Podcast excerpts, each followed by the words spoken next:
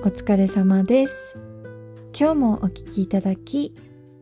ありがとうございます。あの、海外から帰ってくる時に、ビジットジャパンっていうのがあるんですよ。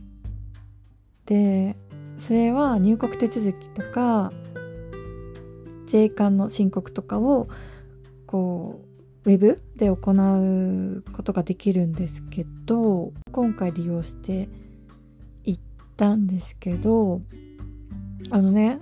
帰りの税関のところで、あの、ちょっといいですかって言って、初めて荷物検査をされたんですよ。で、私だけじゃなくて旦那も二人で、なぜか。で、あの、これビジットジャパン登録してもしなくても、まだどっちでもできるらしいんですね。紙の税関申告書を飛行機の中で配られるやつを書いて出してもいいし、ビジットジャパンを登録して、こう、ウェブで申請してもいいし、みたいな感じなんですよ。で、税関のところが、その紙の人たちのところと、あの、ビジットジャパンを使った人たちのところで分かれてるんですけど、もうね、ほぼほぼみんな紙なんですよね。ビジットジャパンの人はいなかったのね。あんまり。で、私が通り抜ける時も、私と旦那。で、後ろにね、おそらく K-POP グループの方たちだと思うんだよね。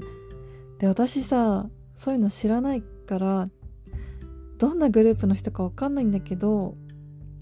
一人さ、顔がめっちゃちっちゃい人がいて、びっくりしたぐらいちっちゃかったの。男の人なんだけど、で、背も高いからさ、こう余計顔がちっちゃく見えて、え、こんな人いるんだと思ってなんかじーって見ちゃってさ、で、その人だけじゃなくてね、そういう人が何人もいたの。その顔がちっちゃくて背が高い人が何人もいて、あ、これは普通の人じゃないわと思って、で、もうじーっと見てたらさ、あ、これ芸能関係の人だ。K-POP のなんかスターなのか、タレントさんなのかちょっとわかんないけど、そういう方たちだと思って、で、私たちが先に通ったら、あの、旦那とね、違うゲートだったんだけど、二人ともね、ちょっと来てくださいみたいなこと言われて、で、検査されたの、スーツケース全部開けられてさ、あの、触られて。で、まあ、普通に洗濯物とチョコレートしか入ってないんだけど、で、まあ、すぐ、あ、大丈夫ですって返されたんだけど、で、その後ろのさ、K-POP の子、一人も引っかかってて、で、荷物検査されてててさ、で、これさ、すごい確率で検査されんなと思って、ビジットジャパンでさ、税関通ると、まあ、分母がさ、少ないからさ、しょうがないんだろうけど、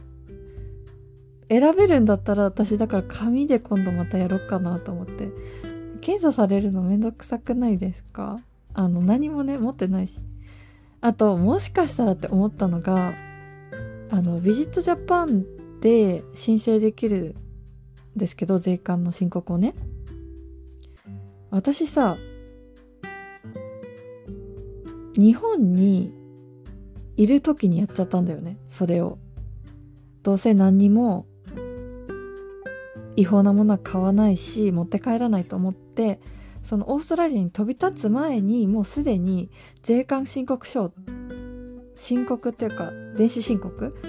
しちゃってたのね。それがもしかしたらいけないのかなと思って。